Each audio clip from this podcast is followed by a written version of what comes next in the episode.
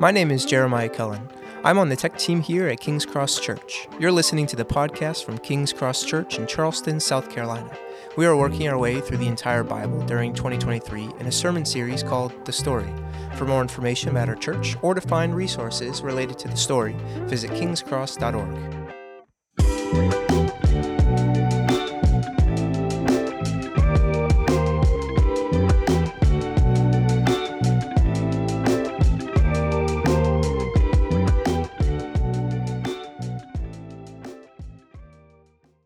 watch uh, period dramas, uh, especially anything that's kind of old and British. We just like the costumes and the culture and the language. I think it makes for good uh, TV and good movies. We're watching one the other day, and there was a young woman who's a member of a royal family who was um, potentially going to be married to a young man who's a member of another royal family in another country.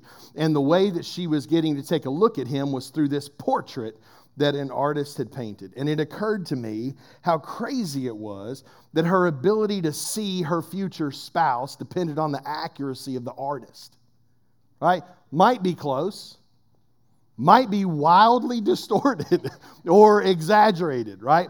And then what I thought was, well, we've kind of come full circle to that because in our day, there's all kinds of filters and apps and artificial intelligence and all of these things that can take Uh, like any number of ways that a picture can be manipulated and tweaked and smoothed out and distorted to some different type of ideal that doesn't really represent the reality of the person in the picture.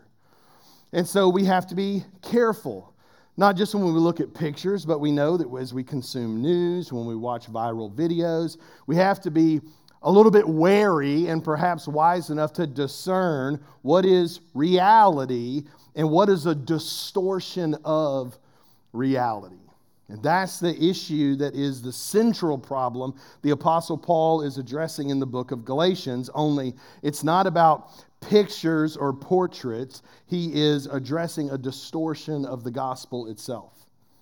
He opens his letter to the churches in the region of Galatia with a pretty standard greeting, and then he immediately says this in Galatians chapter 1, verses 6 to 9. So I'm astonished that you are so quickly deserting him who called you in the grace of Christ and are turning to a different gospel. Not that there is another one, but there are some who trouble you and want to distort the gospel of Christ. But even if we or an angel from heaven should preach to you a gospel contrary to the one we preach to you, let him be accursed. As we have said before, so now I say again if anyone is preaching to you a gospel contrary to the one that you received, let him be accursed.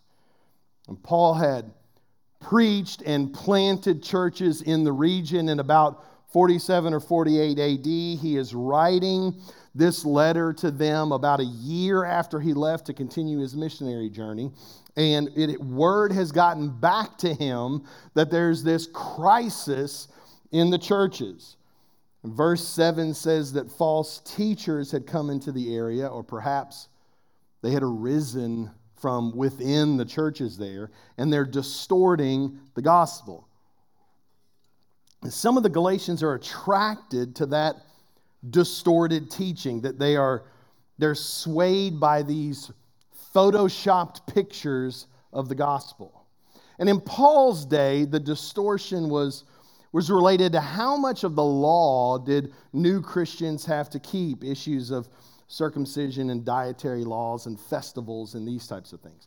And my guess is that, that not many of you are struggling with those specific questions. But the underlying issue in the book of Galatians is one that we absolutely still struggle with today. Because Paul says these false teachers distort the gospel. They're not preaching the gospel of Jupiter or Bacchus or Apollos. They're preaching Jesus with a twist. Jesus distorted, in this case, by the law. That's what false gospels do. It's the biblical truth in your notes if you like to follow along that way that false gospels distort the true gospel. They distort the true gospel. False gospels don't hold out a different God or a different religion or a different holy text. They just take the one that you already believe in and Photoshop it a bit. It's the same, basically, just different. Right? That's why false gospels are so attractive, even why sometimes they're so very hard to detect because they don't require you to make the leap to believe in something entirely new. They just need you to overlook the distortion, to, to, overlook the twist. And typically, that distortion will be found in one or more of three areas. What will be distorted is what is the problem? What's the solution to the problem? Or what's the promise that I can look forward to once the solution is implemented? It's going to be one of those three areas. What's the problem? What's the solution? What's the promise? And if you distort any of those three, you distort the gospel. Church has been fighting against this since the very beginning. And there's a nearly infinite number of ways that you can distort the gospel. But I want to focus in this morning on three that I think are the most pervasive for us, for people in our church, in our community, in our city, in our day three pervasive false gospels that I think are the most likely to leak into how you view and think about Jesus and the church and your own spiritual journey. So let's look at them together. The first one is a performance gospel. It's a performance gospel. Performance gospel shifts the focus from what Jesus has done to what you are doing. It looks around the world and it says the problem is my behavior. That's the problem that needs to be addressed. What it is that I'm doing, it's my behavior. I'm just not good enough. I've messed things up so bad. I keep falling back into the same bad habits. I mean, I, you don't know my past, you don't understand. See, the problem is my behavior, the problem is me. Both Christians and non Christians fall for this false gospel. If you're not a Christian yet and you've ever thought that what you needed to do was go away and get some of your life cleaned up before you come to God, that's performance gospel. What it says is that people like you aren't Christians. You need to change a little bit, and then you can become a Christian. Like, what, what makes you think God can forgive you? What you need to do is get your life in order, and then maybe, maybe, God can overlook some of those things in the past. That's a performance gospel. If you are a Christian, then in your head it sounds like, you know, you wouldn't do that if you were really a Christian. How often do you think God's supposed to forgive you for that? Oh, you're just going to get up and go to church after last night? Really? In both cases, the problem is your behavior. And the good news, the solution in the performance gospel is quite simple. You just need to do better. Just do better. The problem is your behavior, so do better. Sin less, cuss less, lie less, give more, attend more, serve more, do better. So, what happens is some Sundays you come to church and you just feel God's presence because you know you had a good week. Like it was a good week, right? You, you, you only yelled at the kids once, stayed under 65 on Clements Ferry. You made it to community group. You packed a box for Operation Christmas Child. You didn't bring the election up at all at Thanksgiving. Just let it go.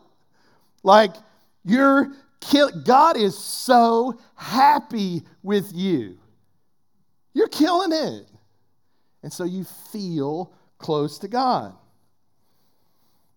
But then there are some weeks you kick the cat, you act like you didn't see that other mom trying to merge into the pickup line, right? You only tip 10%. You decline that first impressions invite because you're not feeling real good. So you slink in 10 minutes late, kind of have your head down. You feel like a hypocrite the whole service because God must not be very happy with you. That's the performance gospel. What it's telling you is that your standing before God is dependent on your behavior. And so it goes up and down all the time, depending on how you're doing. And here's why that performance gospel is so dangerous to your soul. Because eventually, you will do better. Eventually, you will. You're either going to start hitting the mark you set for yourself, so you stop dropping F bombs, you limit yourself to two drinks a night, you only smoke when you're golfing, you attend church at least twice a month, whatever it is, and you're kind of fill in the blank. This is what it looks like to do better. And you're going to do it. By golly, you're crushing it. And you're going to think, I'm doing pretty good. Or, and I think this is more likely what happens, you're going to start comparing yourself to other people that you already think you do better than. Right? Say, well, I'm not Hitler. And he's the bar right? We all agree Hitler deserves hell. So somewhere between you and Hitler is where you draw the line. Fair? So, like, I'm not in prison. I'm not even on probation anymore. Do you know that my neighbors, they don't even go to church on Christmas and Easter? I'm doing better than them. Volunteer at my kids' school. I recycle. I don't post even half of what I think about people's Facebook posts. Like, I'm a pretty good person and you start to compare yourself. And once you do that, you find a nice, comfortable, achievable better that you can do, and you grab a hold of the promise that the performance gospel holds out, which says, I'm probably okay. I'm probably okay. I'm doing better these days.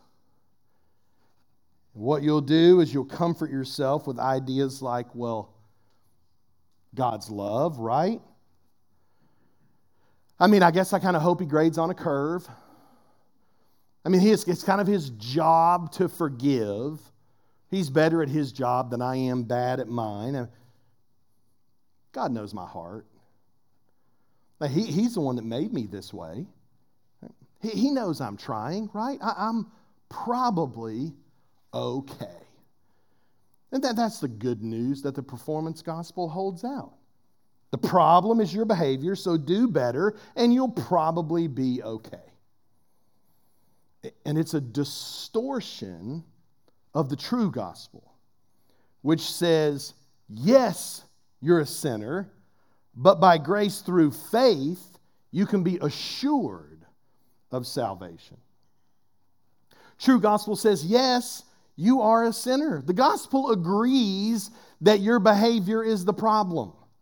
That it agrees that you do things that are outside the will of God, that have separated you from Him. Your sin is the problem. But the solution is not to do better so you can self help your way into being acceptable to God. The solution is that by God's grace, through faith in Jesus and what He has done on your behalf, you can be assured of salvation. No, probably. No, I hope. No, well, you know, I, I, I just try not to think about it. Well, I guess I have some absolute rock solid assurance of salvation.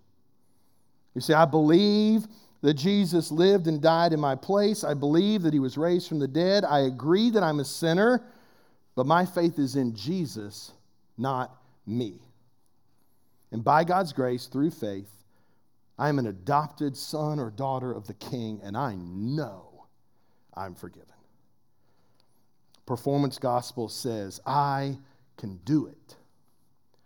True gospel says Jesus has done it. It's a distortion. Second, false gospel I think is pervasive in our time and culture is the prosperity gospel. It's a prosperity gospel. This distortion shifts the focus from who Jesus is to what Jesus gives. from who he is to what he gives. It looks at the world and it says, the problem is my experience. That's the issue. I'm too broke, too sick, too stressed. I'm not happy enough. I just want a little more influence, a little more power, a little more acknowledgement in my field. I just need to be married. I just need to have kids. I just need to be able to retire. I would really enjoy my life if this were different. It's just that the problem, see, it's my experience in this life. And again, both Christians and non Christians can find this attractive because by nature, we're solutions oriented people. And we live in a transactional world. And so, what happens is this very often sounds the same for both believers and non believers.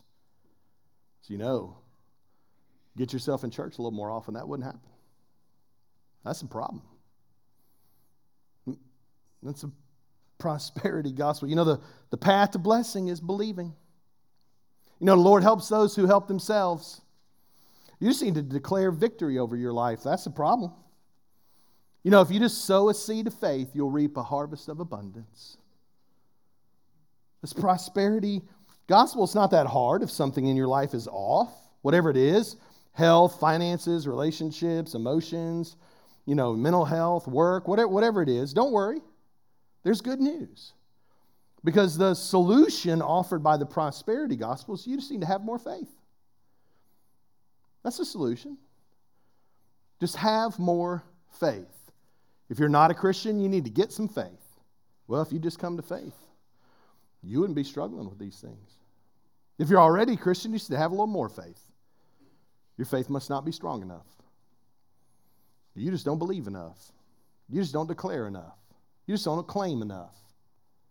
Should have a little bit more faith.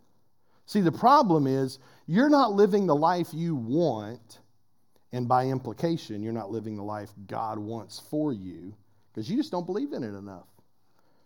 What happens is when your experience of life is less than the ideal that you imagine, you wonder if you did something wrong. You start to think, is God is God punishing me?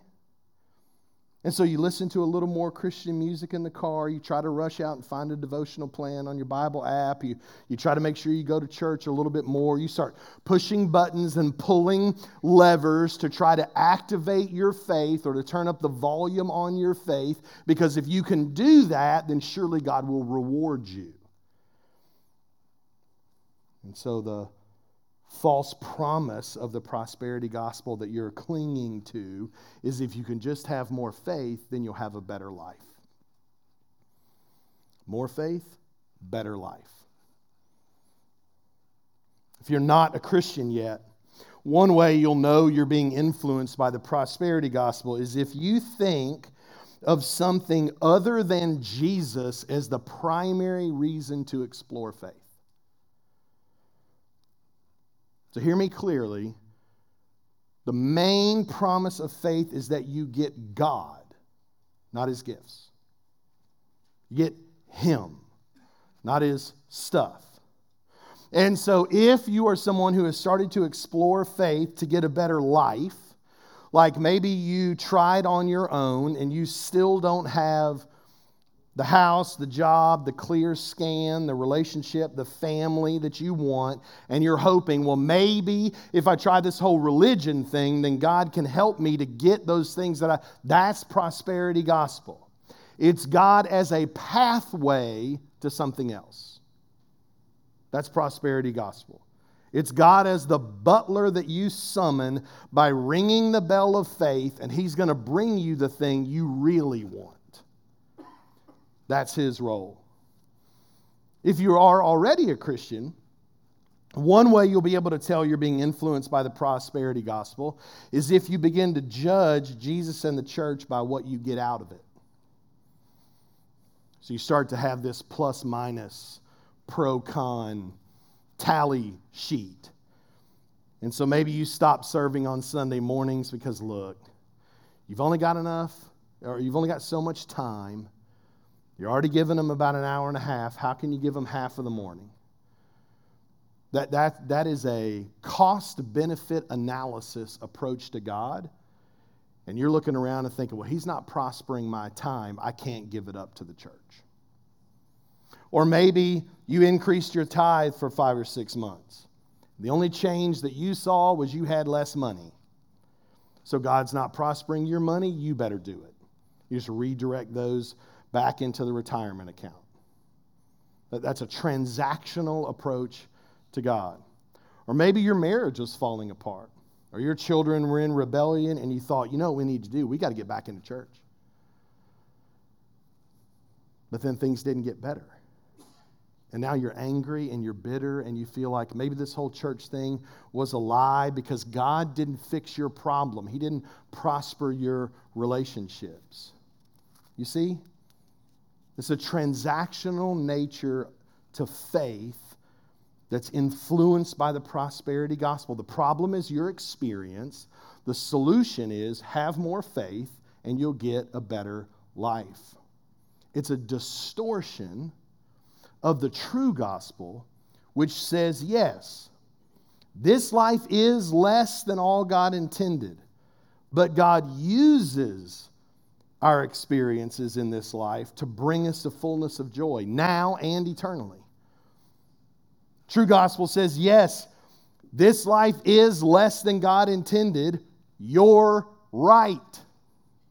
Your experience is off. God agrees. If you're looking around your life and you're thinking, well, this ain't what I thought it was going to be, God agrees with you. That's why he sent Jesus to redeem you and reconcile you to himself.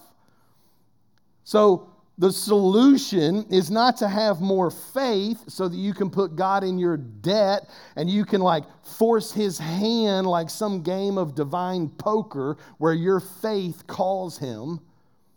The solution is that God's going to use our experiences in this life, good, bad, and mediocre, triumphant and traumatic, to draw us to Himself, to make us more like Jesus, and to bring us fullness of joy now and eternally. I don't think there's any better short expression of this idea than the Apostle Paul's self assessment in Philippians 4. He says in verses 12 and 13, I know how to be brought low, and I know how to abound.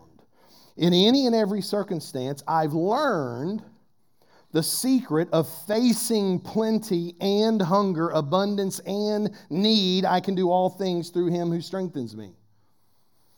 Paul says, I've had to learn in my journey with Jesus how to have a lot and how to have nothing. I can face anything life throws at me because I have Jesus. The prosperity gospel says, I can have it all. True gospel says, if I have Christ, then I already have everything I need. And I can learn how to live with these other circumstances. One more. Third pervasive false gospel in our culture is the political gospel. Political gospel. This distortion shifts the focus from Jesus as Lord to Jesus as lobbyist. It looks around and it says the problem is our world isn't as it should be. The government is broken, the justice system is broken. Our culture, our values, our collective sense of who we are is just wrong. And there are all these external threats to our way of life that have to be dealt with. The problem is what our world has become or is becoming. And I know that there's a danger when I use the word political because you may think, oh, this is the one that applies to those people. But both Christians and non Christians, conservatives and liberals, can drift to a place where their hope is in political solutions and political saviors. And if we can just get the right people elected to the White House, to the State House, to the school board. If we can just get the right judges appointed, the right laws passed, the right oversight panels in place, if we don't do something, our freedom, our children, our country, our lifestyle, our world is under threat. And our hope is in a political solution.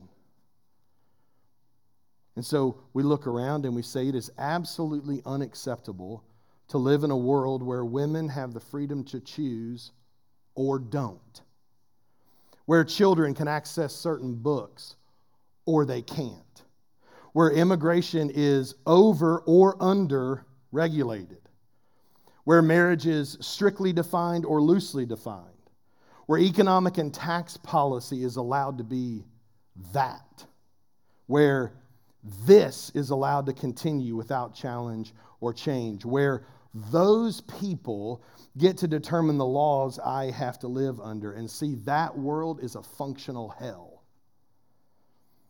from which we must be saved, from which our children must be saved. And there's good news. The solution offered by the political gospel is that you just get involved. Just get involved. You can change these things. Just get involved with the right things in the right way. Understand. Real Christians vote like this. Real Christians educate their children like this. Real Christians think like, post like, act like, talk like this. And so there's a litmus test. Show me how, where, and to what degree you're involved, and I'll tell you whether or not you really understand Jesus and faith. Now, here's how you'll know if you're influenced by this. You're irritated at me right now because you think I'm talking about your side, even though not one word I've said calls out one political side or the other, because I've used both sides in every example.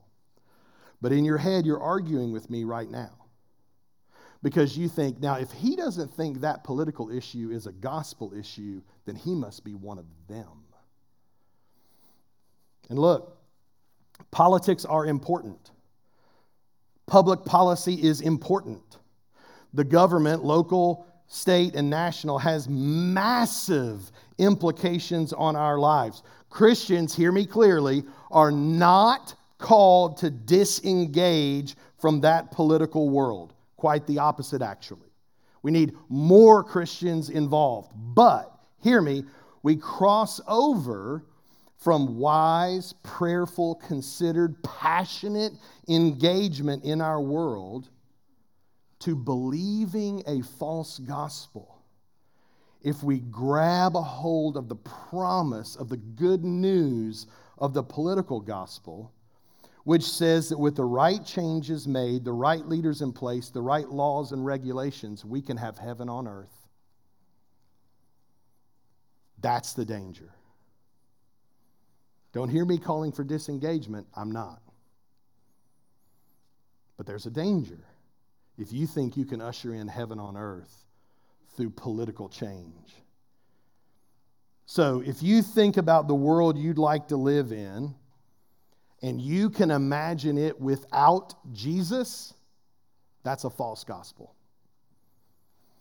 Let's just assume for just a moment and just be honest with yourself if you could implement all the changes you'd like to see in the world governmental, educational, economic, local, national, international, legal, cultural, relational if you could instantly have all of that in place. And to you, that would just be heaven on earth. Would you still need Jesus? If not, then you're influenced by a political gospel that says you can have a perfect world without the perfect Savior. And the opposite's true.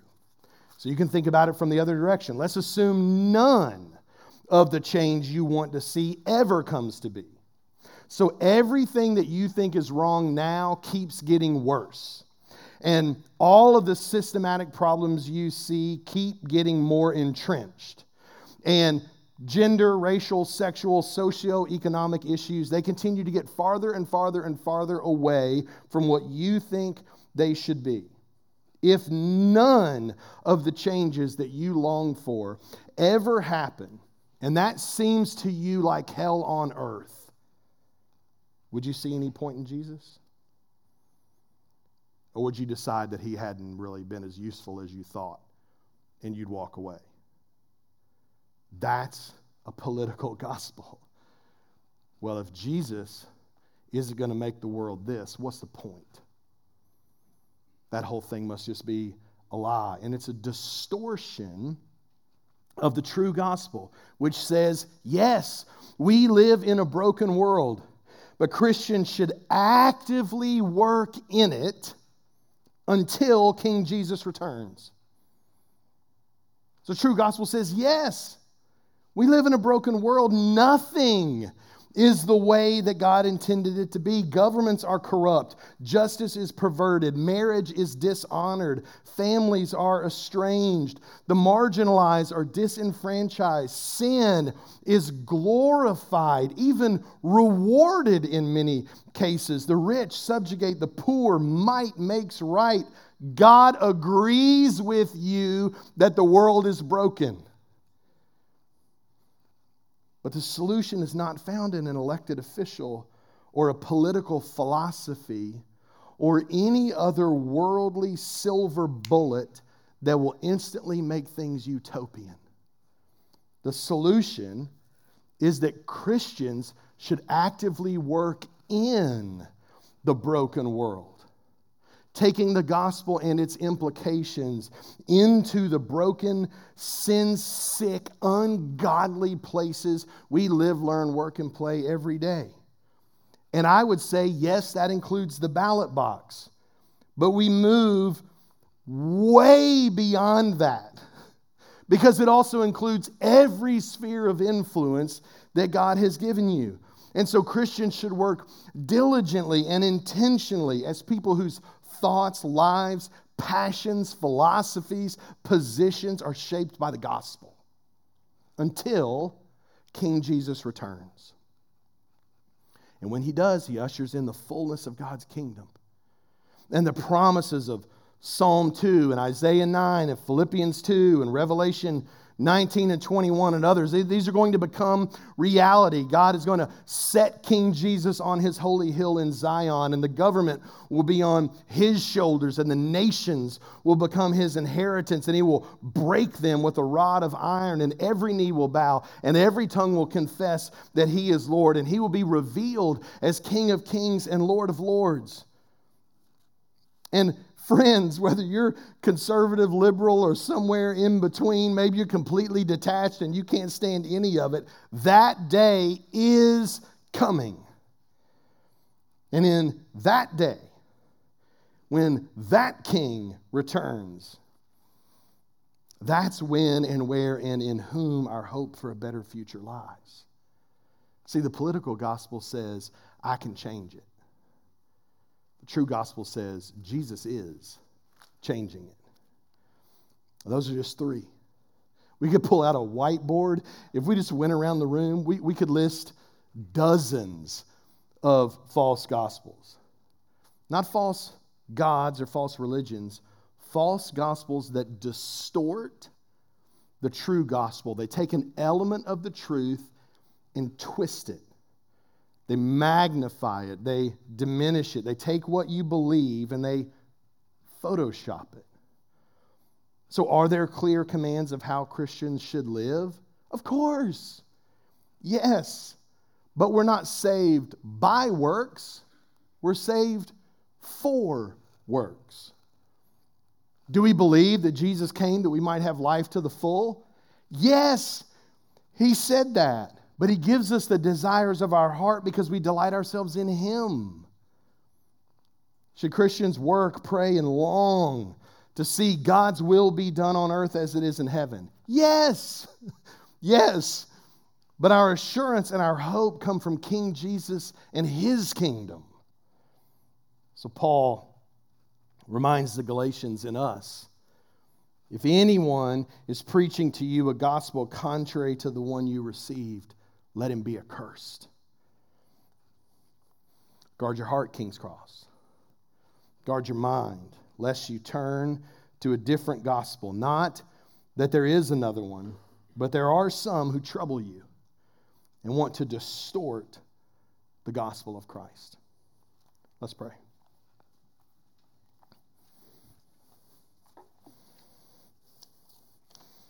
Father, we constantly need to remind ourselves of the gospel. We need to preach it to ourselves every week, every day, often multiple times a day, because we're prone to be drawn to the aspects of it we like the most and to drift from the aspects of it that maybe we don't understand quite as much or we struggle to believe quite as much or, or, or we've grown weary of waiting on. Would you help us?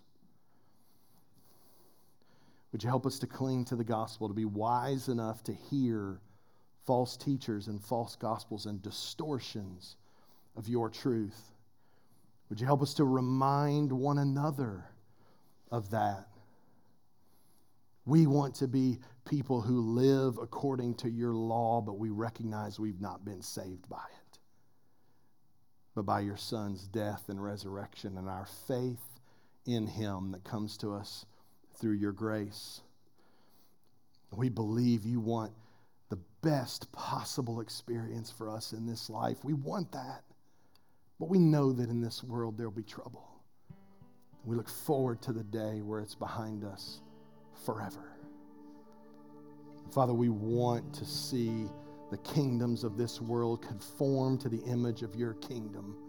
And we pray that those that you put into power will be led by your Spirit, but we recognize that that's not always true. So we long for the day when your kingdom comes and your will is done on earth as it is in heaven.